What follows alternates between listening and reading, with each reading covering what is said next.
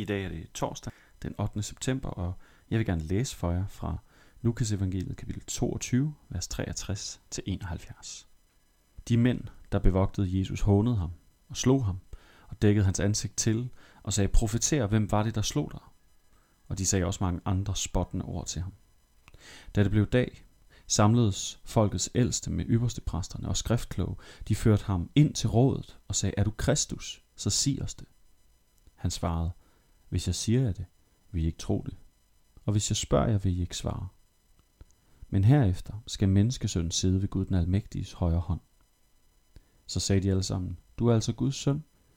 Han svarede dem: I siger selv, jeg er det. Da sagde de: Hvad skal vi nu med vidneudsagn? Vi har selv hørt det af hans egen mund. Når fangevogterne slår ham og siger: Profeter, hvem var det, der slog dig? Så anklager de ham faktisk for at være en falsk profet, samtidig med at de selvfølgelig begår en forbrydelse. Og senere så spørger ypperstepræsterne, de ældste i folket og de skriftkloge ham, om han er Kristus.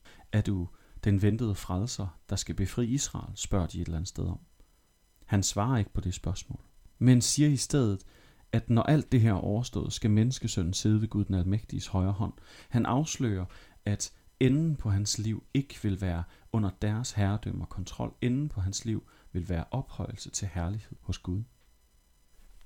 Den fjerde og sidste titel, det er deres spørgsmål: Du er altså Guds søn. Det er det spørgsmål, de har forsøgt at få ham til at svare på direkte, hele vejen igennem Lukas evangeliet, hele vejen igennem Jesu liv. Fordi det er spørgsmålet, som kan afsløre ham som blasfemiker. Noget, som man i Israel mente var strafbart med døden. Og Jesus svarer indirekte ja, ved at sige: I siger selv, jeg er det. Altså, er jeg det, kunne man også have tilføjet. Og dermed besejler han sin skæbne, fordi i deres øjne er han nu en blasfemiker, han er en falsk Kristus, han er ikke en profet, og han har en eller anden drøm om, at han skal ophøjes til herlighed, når de nu ved, at de har tænkt sig at dømme ham til døden. Han er på alle måder afvist. Hans titler er den falske, eller han har en eller anden vild og urealistisk tanke om at ende på toppen. Jesus står over for den vigtigste retssag i sit liv. Det er hele hans tjenestes crescendo, det her. Det er begyndelsen på den afgørende dag i hans liv, den afgørende dag i verdenshistorien, som vil ende med hans død og hans gudsforladthed. Hvordan kan han stå imod al den frygt, der må være i ham, al den uretfærdighedsfølelse? Han kan stå der på grund af det håb, han har. Herefter skal menneskesønnen sidde ved den almægtiges højre hånd.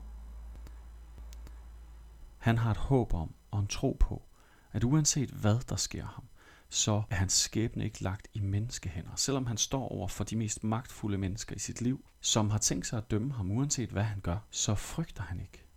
Han kan se den skæbne i øjnene, for han tror inderligt på, at Gud har hans skæbne i sin hånd. Og det må vi, så godt det er også muligt, se om vi ikke kan efterligne. Uanset hvad du står overfor i dag af udfordringer, om det er en svær samtale, om det er en stor opgave, du ikke ved, du kan klare, har vi den overbevisning, at vores skæbne ikke først og fremmest er i de andres hænder eller i vores egne, men i Guds? Og hvad får det af effekt på, hvordan vi reagerer på det, Jesus bliver udsat for her? Spot, vold, uretfærdige anklage, trusler, potentiel dødsdom, eller det langt mindre dramatiske afvisning. Har vi en overbevisning om, at Gud, den almægtige, vil ophøje os fuldstændig, som han ophøjede sin søn, blot fordi vi tror på og har tillid til ham? Lad os bede for det sammen. Far i himlen, tak fordi at du var Jesu anker midt i stormen. Da han stod her foran magtfulde mennesker, der ville ham det ondt, så gav han ikke op, for han var i tillid til, at hans skæbne var i dine hænder. Giv os også sådan et anker, at du har vores skæbne i din hånd, og vi kan have tillid til dig. Og vi en dag, blot ved troen på din søn, kan få lov også at blive ophøjet fuldstændig som ham. Amen.